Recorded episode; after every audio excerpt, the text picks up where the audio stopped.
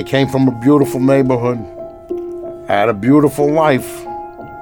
I went to sleep because September 7th was the first day of my high school year. I was going to be a senior. At 22, I was set to start college. I woke up and my life was never the same again. Cops came out with guns drawn, and I never saw freedom ever, ever since after that. It's like Roach Motel. Once you get in, you're not getting out. This is Wrongful Conviction with Jason Flom.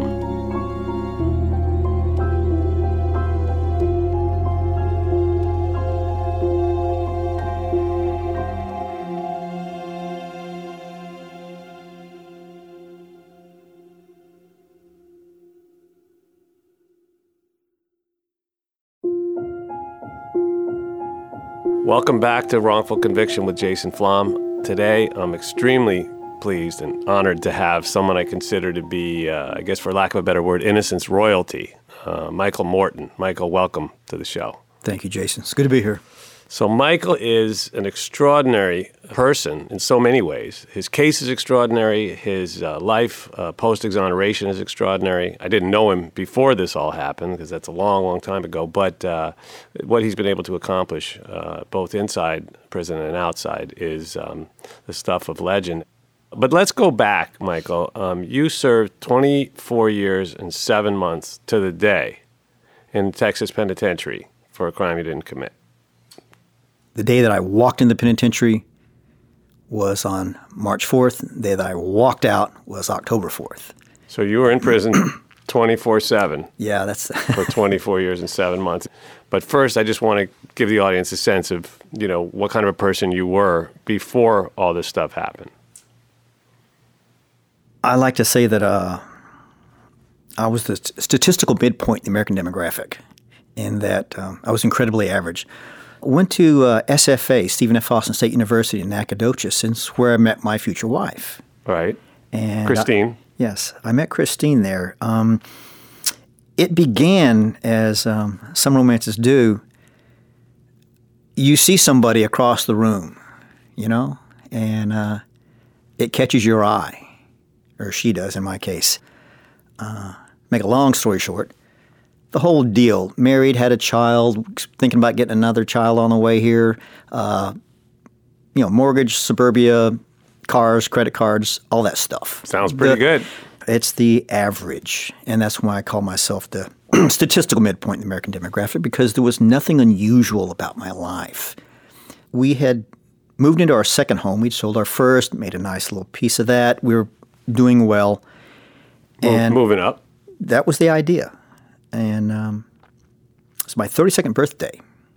And the next day, when I went to pick up my son from the sitters, which was part of my routine, the babysitter looked at me in a very odd way. like, And she, "What are you doing here?" And I, well, she said that my son wasn't there. That um, my wife hadn't brought him in, which was very unusual for our routine. Every family has a rhythm that they live in, and the fact that I had not received any phone call from my wife, she hadn't brought him to the sitters, It was very bizarre. So I just snatched the sitter's phone off the wall and called home. And to my surprise, a man answered and identified himself as the sheriff. And he wouldn't tell me anything except I needed to come home right away. Oof. And uh, Your heart is now going a million miles a minute. yeah, um, I, I literally ran to my truck, and it's about a five minute drive home from there. And five minutes doesn't sound much time. I mean, it, even though you're breaking the speed limit and running stop signs to get home because the sheriff just answered your, you know, you're running a mental inventory. What in the world could have happened? And uh, you know, you run through. Well, okay, could have been a fire, could have been a burglary. The wife may have been attacked. Could be rape, and oh my God, could be murder too.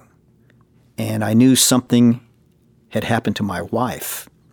And as I literally slid up to my, my house, there were police cars all around the house. A very large yellow crime scene ribbon had been wrapped all the way around the yard.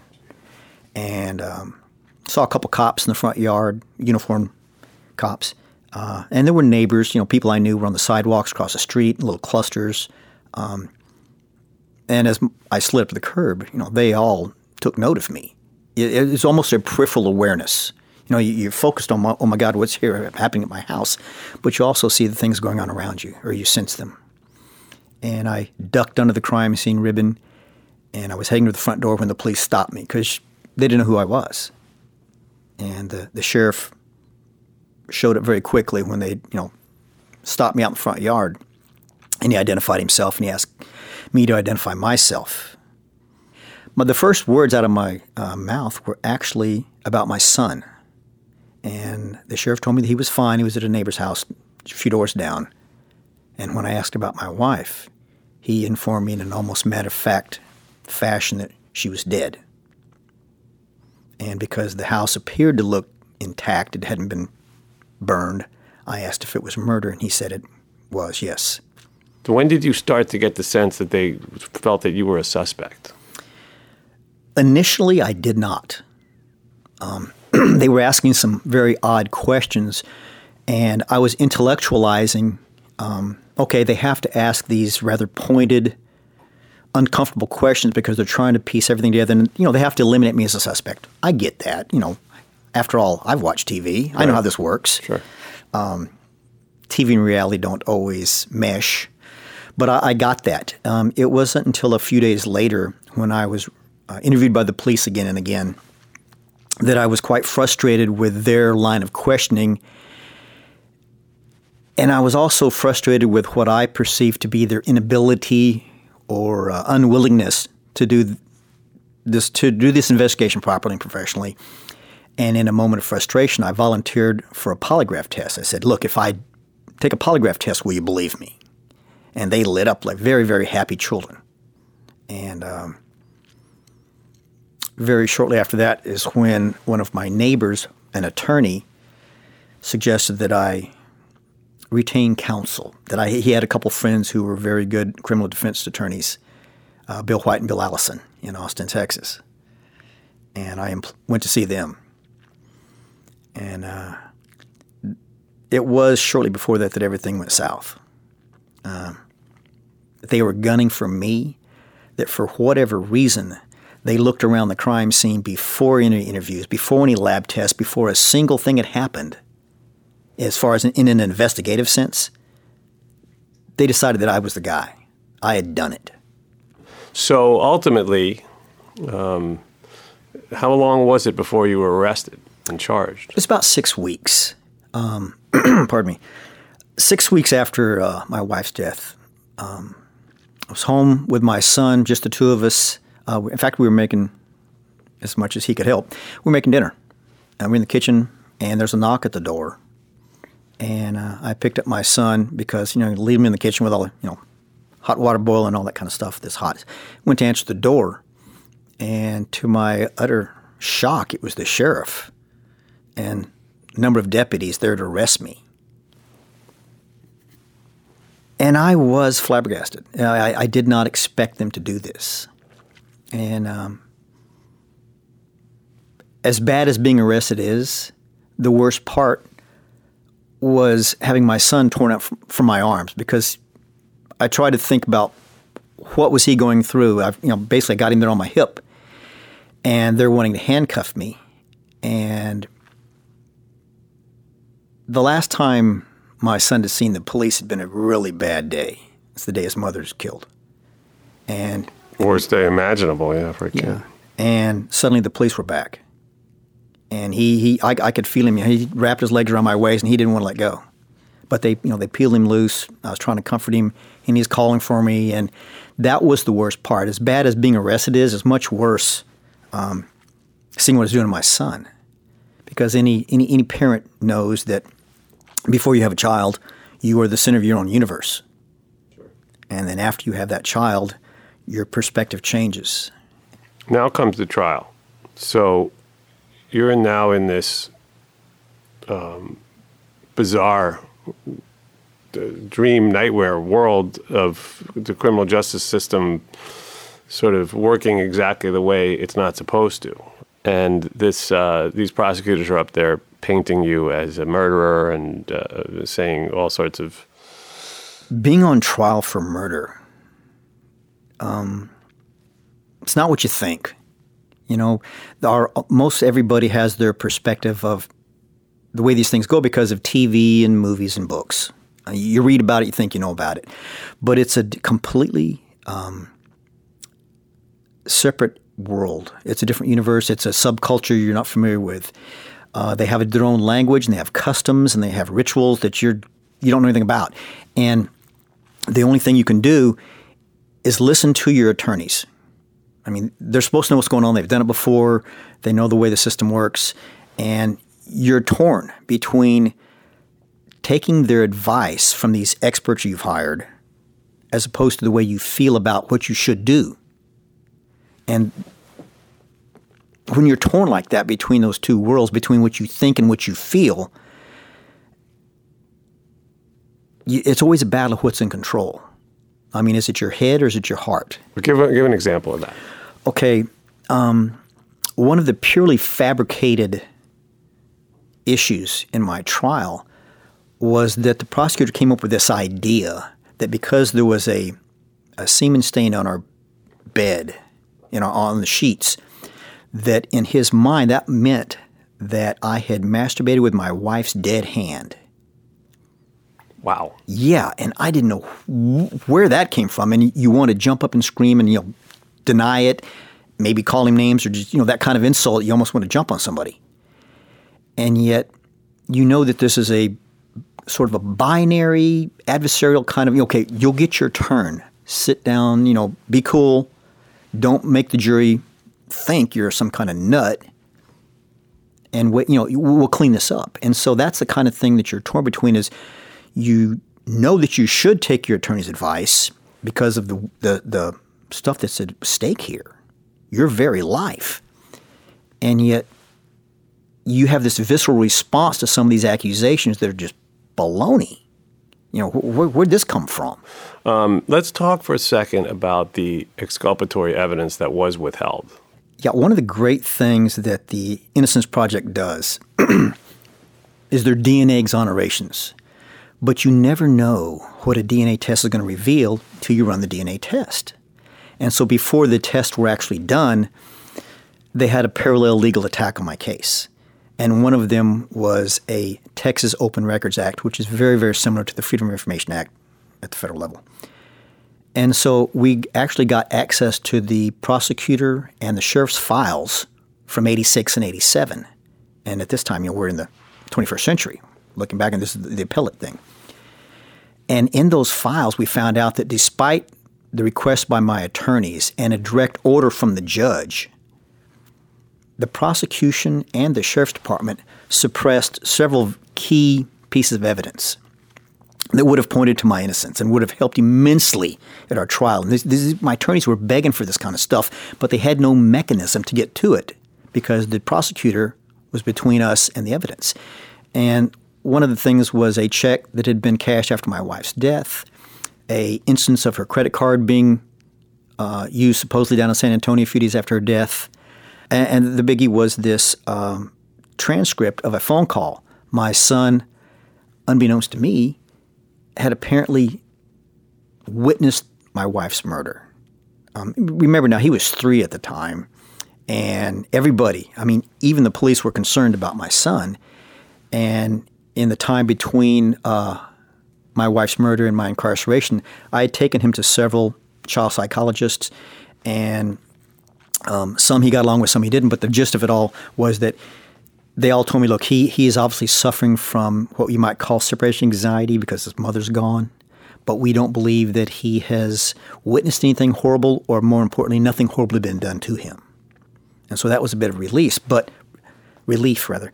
Um, however, unbeknownst to me, he had told my mother-in-law, his grandmother, that he, he mentioned a lot of things about my wife being murdered to her, and he mentioned um, some very physical, distinct things about the crime scene that police had withheld from the media that only they knew, which is part of procedure because if somebody wants to come up and confess, they have to kind of prove that they did it, or they also want to be able to prove or uh, catch somebody who's being interrogated. So you know, here, here's this transcript of my son's admissions about witnessing my wife's murder, which would have been huge because he talked about a man with a big mustache and red gloves, and he, how he'd hit mommy. And thank goodness my mother-in-law had asked him where I was. You know, was Daddy there? And my son very distinctly said no. And so that would have been a wild, wonderful thing to have at trial. Well, it would have led to your exoneration. So the jury is is sequestered. Um, the, the the argu- the closing arguments have been done. the jury goes out. How long were they out for? I think it was about 90 minutes, but that doesn't mean they deliberated for 90 minutes because they also had lunch. So it could have been 45 minutes. It could have been 30, yeah, depending on how fast you eat. So they didn't deliberate very long at Not all. very long at all. There wasn't, um, How long was the trial? it was uh, 10 days, two weeks. Right. So they were ready to go home. Oh, yeah. And, and while actually they, they weren't sequestered, they are instructed, as in all criminal cases, that you cannot talk to anybody about this. Don't watch TV, don't read newspapers, don't go on the internet, you know, even though there wasn't internet back then for most of us. And so it was a, a really quick thing. They were back in no time, and you got to stand up when they read the verdict. And in my mind, anyway, I was expecting a not guilty verdict because everything that they'd brought forward, for the most part, had been emotional pleas without any hard data, no no irrefutable science. It was we we had countered everything they threw out there. It was purely circumstantial. Yes, that courtroom, um, there was standing room only. And here's the weird thing: when you're in these really um, intense, emotional, weighty situations, you're focused on the judge and the jury. And for just a moment, you're not aware of the closest people to you being right behind you. You're not aware that there are a line of cops very nearby ready to seize you. You're not aware of the sounds. You're not aware of the temperature. You're very, very focused on the people that are going to decide your fate for the rest of your life right here and right now. And I had more than an expectation of being found not guilty. And when they said guilty, it knocked the wind out of me. And I, I, I didn't collapse on the ground, but my knees buckled and I sat down in my chair. And it was an involuntary act. If the chair had not been in there, I'd have fallen to the floor. And I did hear the wails of my mother. I think some people were surprised. Some people were glad. Um, it was a it was a real mixed bag. But once the verdict was in, then you become the murderous perv, the boogeyman, the, the the guy there that everybody hates. Is there something that is interfering with your happiness or preventing you from achieving your goals? If so, then BetterHelp Online Counseling is there for you. BetterHelp offers licensed professional counselors who are specialists in issues including depression, stress, anxiety, relationships, sleeping, trauma, and more. Connect with your professional counselor in a safe and private online environment. And remember, anything you share is confidential. Now you can get help on your own schedule, at your own pace, and your own time. You can schedule secure video or phone sessions and chat, text with your therapist. If you're not happy with your counselor, also remember this you can request a new one at any time at no additional charge. Best of all, it's a truly affordable option. And for wrongful conviction listeners, you can get 10% off your first month with discount code WRONGFUL. So why not get started today? Go to betterhelp.com slash wrongful. That's betterhelp.com slash wrongful. Simply fill out a questionnaire to help them assess your needs and get matched with a counselor that you'll love. betterhelp.com slash wrongful. Anyone who knows me knows I wear glasses all the time. It's like a part of my face. And the thing is, it's so annoying going to a store and trying glasses on and going through that whole process. Warby Parker has solved the problem. I just participated in the home try on program, and here's what happened. They sent me the glasses.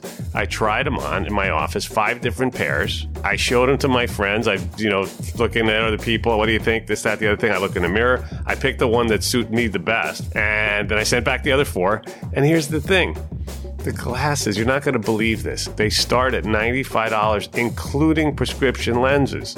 I mean, that's a small fraction of what I'm used to paying. And the lenses include anti glare and anti scratch coatings, which is super important to me for obvious reasons. Anyway, The free home try on program works like this you order five pairs of glasses and you try them on absolutely free for five days. You can show anyone, and then there's no obligation to buy. The shipping is free. It includes a prepaid return shipping label.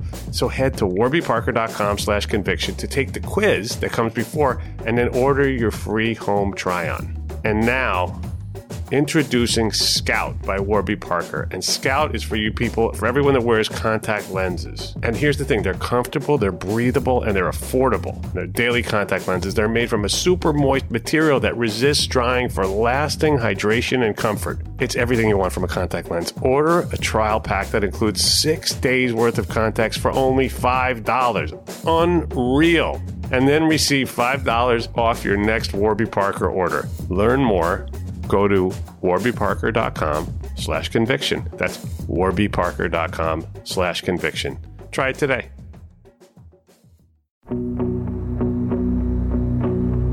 So now you're found guilty and you're sent to Texas prison, right? Is it as bad as it sounds? Prison, um, it's not what you think it is.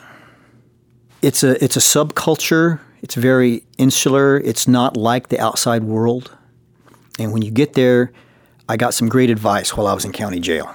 There was an old guy in county jail before I went down to the penitentiary, and he told me, he said, You'll be okay. You know, you're a grown man, you're 32, you're not going down there at 19.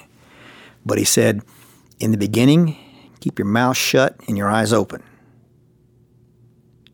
and I found that to be some of the best advice I ever received. Um, the penitentiary is a violent place, lots of internal boredom, and then absolute horror. And that's kind of what it's like. But after a, a while inside, you become desensitized to the violence. I've heard you talk about the noise. Um, do you remember? Inside, there's a constant din or roar um, gates are slamming, PA systems blaring, uh, a lot of people talking at the same time. Uh, in the mornings, the TVs come on in the day room, and at, late at night, they're turned off. And in, in between, they're on different channels, and they're at full blast, and you're in a concrete and steel room, and the sound's bouncing off, and people are slamming dominoes on metal tables and yelling at each other, and it's like Dante's Inferno. What keeps you going is what keeps you going. My first year down there, because of a similar schedule, I started seeing this one guy down at the gym whenever I would go to the gym. And just by convenience sake, proximity, we started talking and we I found out that he'd already been there 20 years when I just drove up. And our personalities were close enough where we, we formed something of a friendship, acquaintances, and one uh, one weekend, somebody on our cell block hanged himself. He died right there. And for a while, that was the talk of the cell block, you know, so and so killed himself. And my new friend Lonnie had been there a while. He'd seen this happen quite a few times. And I mentioned it to him, and he said, Oh, yeah, the guy didn't have anything to look forward to. And he told me, he said, You have to have hope. It can be remodeling an old house, restoring an old marriage. Uh, it doesn't matter what it is, you have to have something to look forward to. And in a very offhanded way, he said, like you, it's your son. And that's kind of surprised me. I didn't realize that I was being that transparent. But he said, without hope, without something to look forward to, no matter what it is, you won't want to get out of bed in the morning. You won't want to live in that place for the rest of your life. You'll either hang yourself or cut your own throat or jump off the third tier. And I've seen guys do all three. Wow. Um, so your son would visit, and he was your hope. Yeah. Um, it, it's one of those wonderful, strange, uh, thank God moments kind of thing where you have something precious and wonderful that you're projecting onto and you're hoping for and I, I got to see him about every six months. And then that changed. Um, while that was a wonderful thing, at a certain point, my son reached you know, early puberty, early teens, and he's getting tired of coming down there just to see his dad. And the people raising him aren't saying good things about me. And he wants to end the visits. And he does. And um, I made him come down there and tell me that. And um, you're scheduled for two hour visits in Texas, depending on how far away you are. And um, when they came to see me the last time, got right to it and asked him if it was our last visit. And he told me it was. And I turned to my sister-in-law, the lady raising him. I told him, told her to take good care of my son, and I told my son that he always knew where to find me. And I walked out of the visiting room.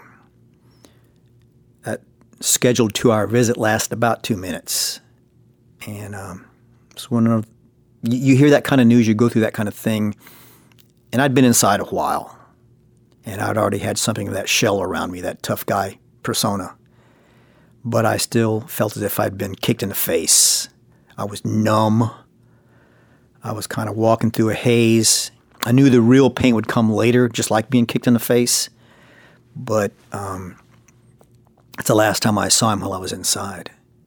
And I still had another, oh, by then, another 12 or 14 years to go.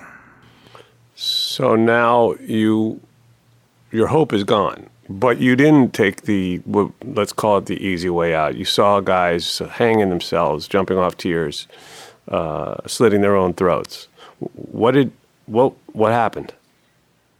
Well, I did something that was very uncharacteristic for me at the time. Um, I was completely emotionally, utterly just empty, gutted, wounded, and I didn't know what to do or where to go, or which way to turn. And the uncharacteristic thing that I did is I, I cried out to God, you know, help, show me something. I got nothing here. Right, but you weren't a religious guy at the time. Nah, nah, nah. And um, I, I got nothing. You know, I, I didn't hear this voice from above, you know, Michael, going to rain, build a boat. It was absolutely nothing. And then you know what?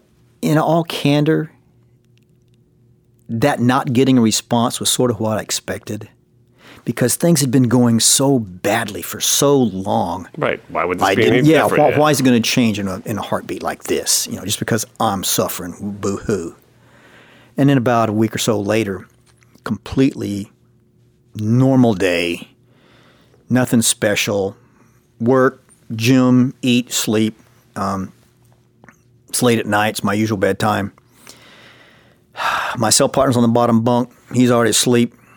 Um, I decided to kill the light and turn on the radio, go up and down the dial a few times, and call it a night. With your headphones on. It, with, my- yes, with my headphones on. That was that was my routine. I had done this thousands of nights before this. This was just what you do in the penitentiary.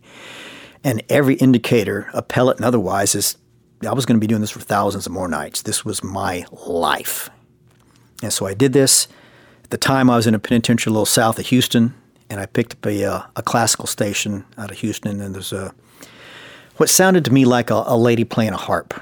Playing, you know, it's, you might have been a guy, but in my mind, I'm listening to this lady playing a harp, and I don't know about you, but you don't hear too much harp music on t- uh, on the radio. It just it, it, Or, it's- or, or in prison.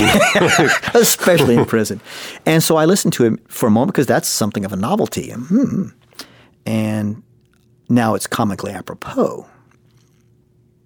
But after listening to that for just a moment, with no warning whatsoever, just boom, like that, I found myself bathed in golden light.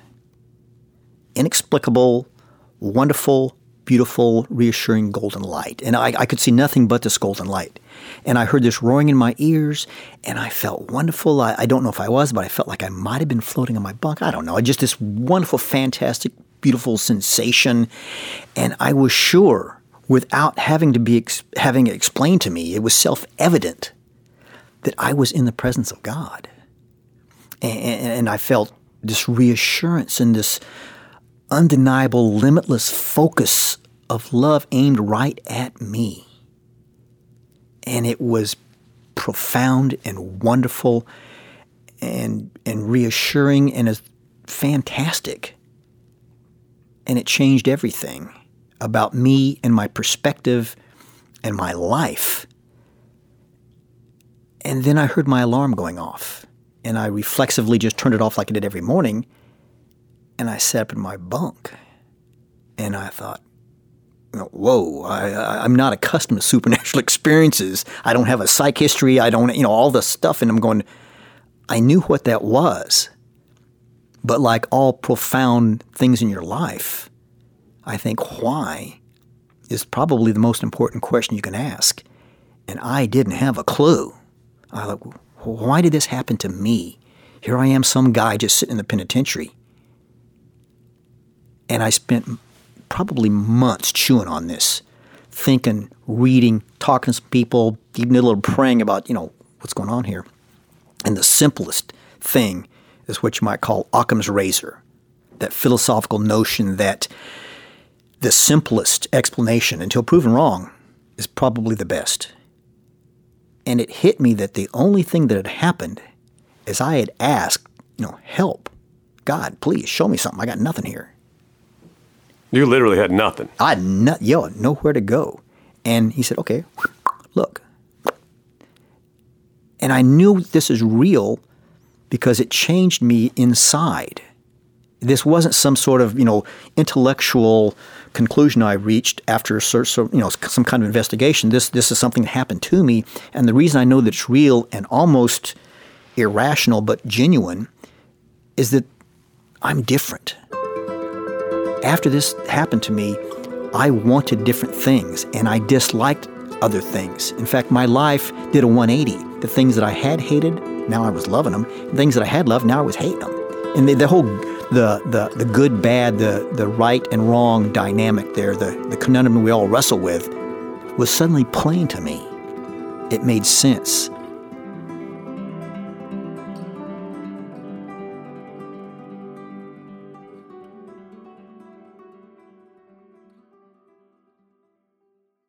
In the fall of 2008, a sleepy Seattle suburb was shocked by a crime that no one could have expected. A local football star planned a daring bank robbery complete with decoys, disguises, and an outlandish getaway plan. He drew the whole thing up just like a game winning play on the field and almost got away with it. The Sneak follows a twisting story of a once great athlete who committed that crime and how the robbery forever changed the small town where it occurred. Be sure to subscribe to The Sneak on Apple Podcasts, Spotify, or wherever you're listening right now.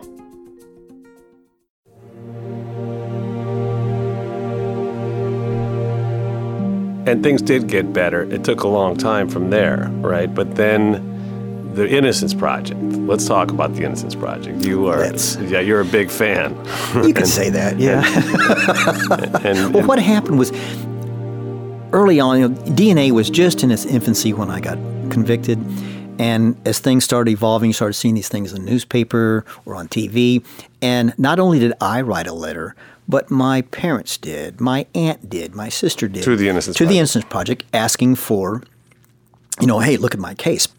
The Innocence Project is very above board, very transparent. yeah, they don't. There's no uh, jumping the line, so to speak, No, except no, for death penalty cases, which of course those have to go to Sure. the front because otherwise it's too late, and there's no reversing that.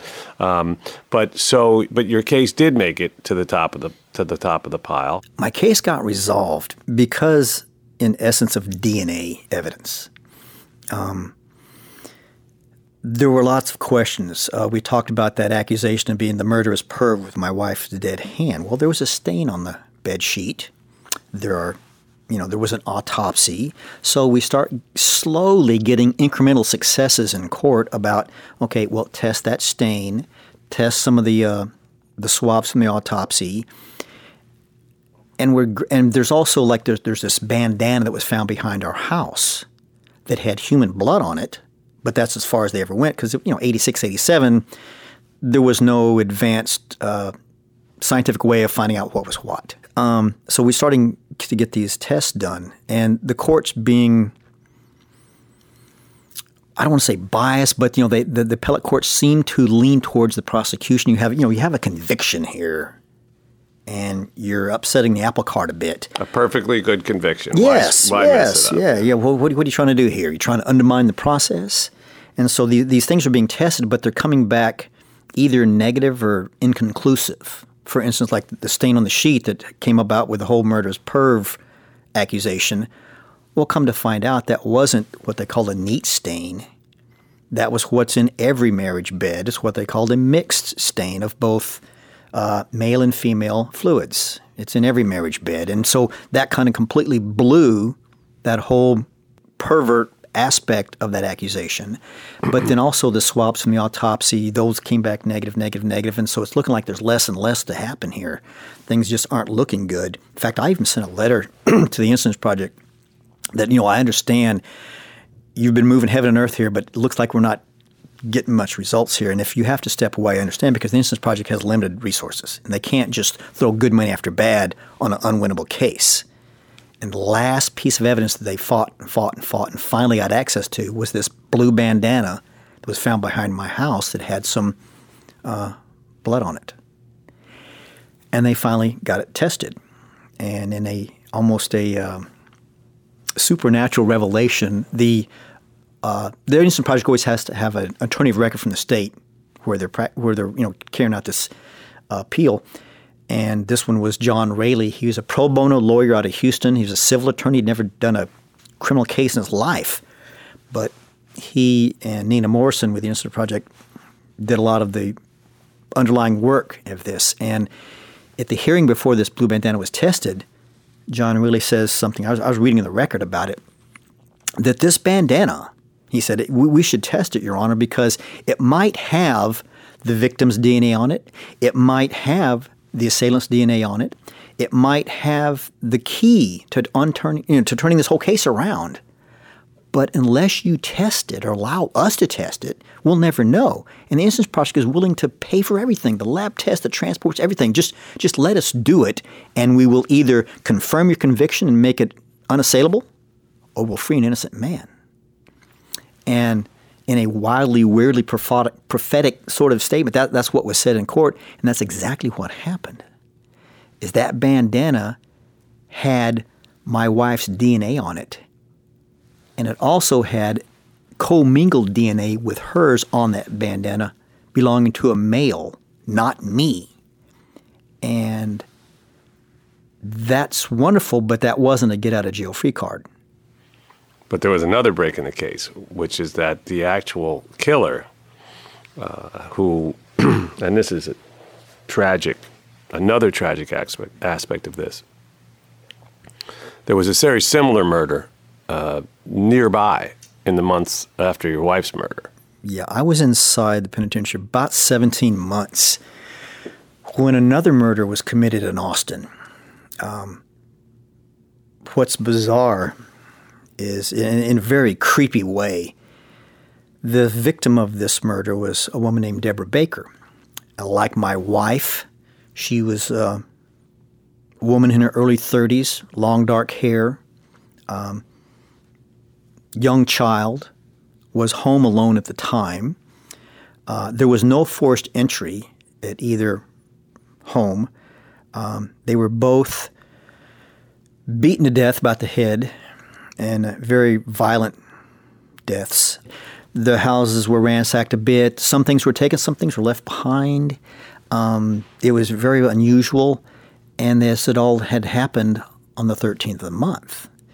And um, it's a lot of coincidences. When the DNA from that bandana was run through CODIS, I actually got news of it on my birthday uh, a few months after the DNA was first f- found, and there was a hit on CODIS, and this guy named Mark Norwood was on the bandana, and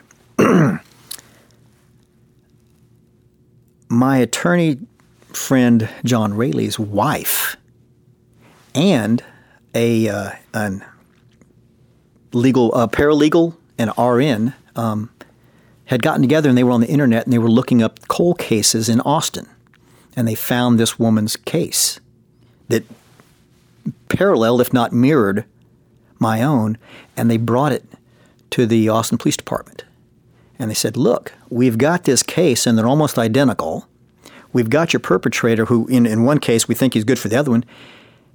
And here's his name, here's his DNA profile, and here's his address. We think you might want to look at him. And they did. And they did. to their and- to their great credit. Oh, absolutely. They were very. They, this was a different police department than had come after me, and they were gung ho, and they they matched it up immediately.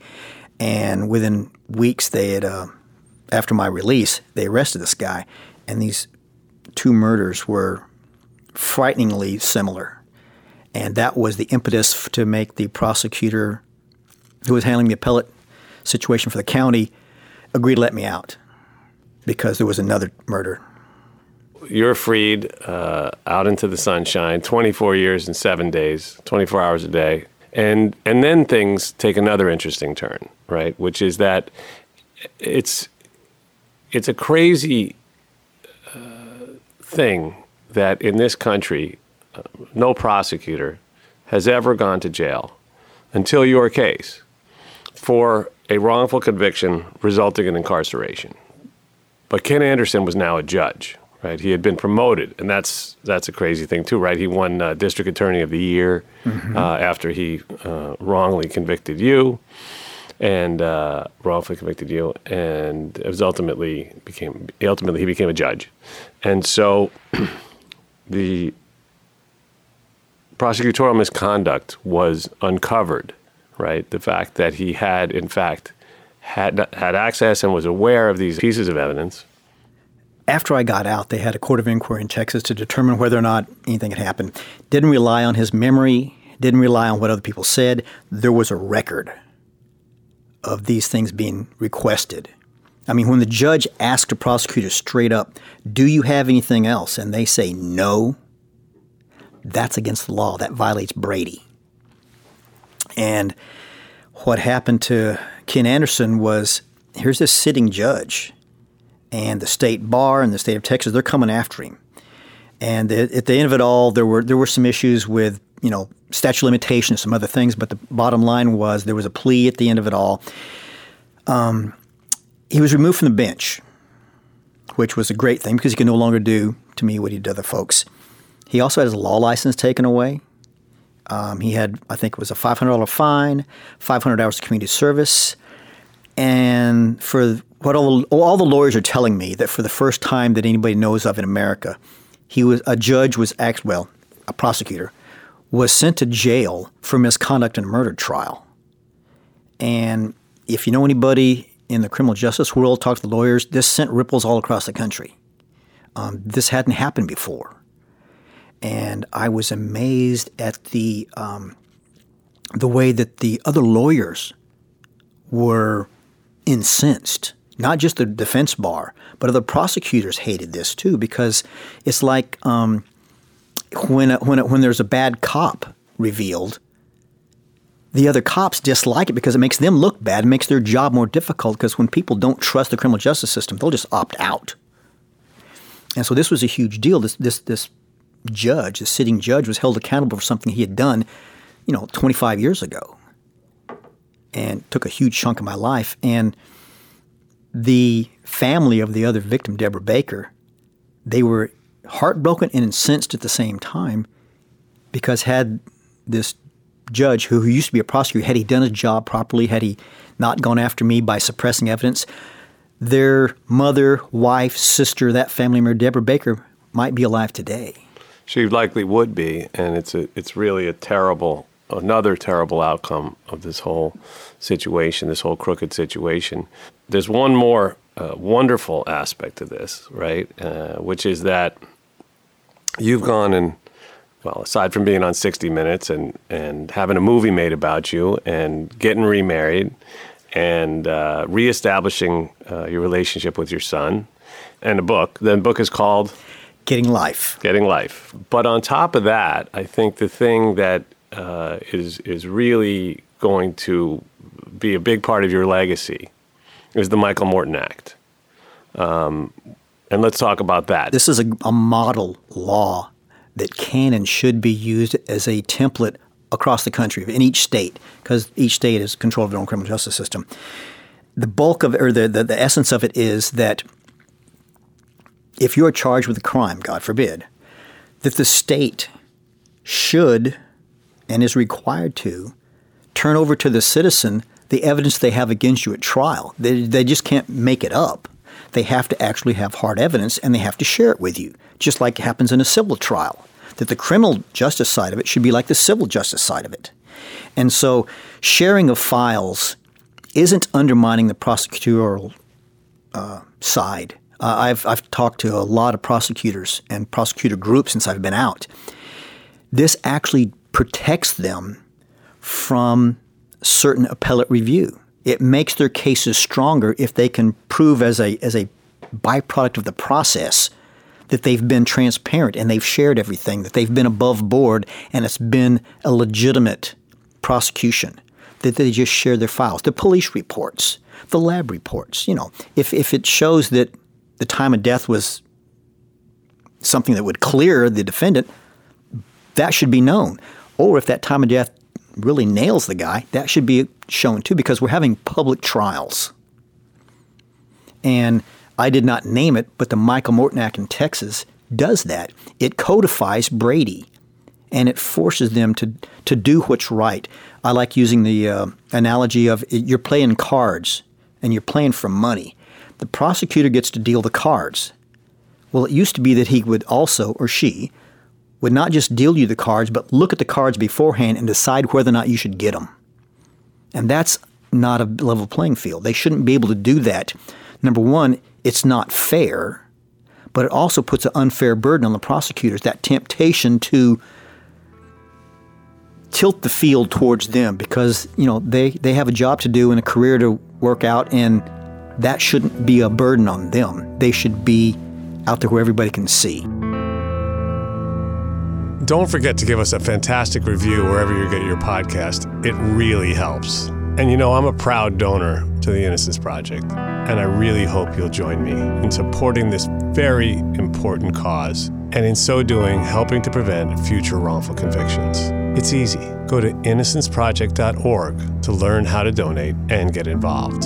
I want to thank our amazing producers, engineers, and editors, Connor Hall and Kevin Wardis. The music in the show is by three time Oscar nominated composer Jay Ralph.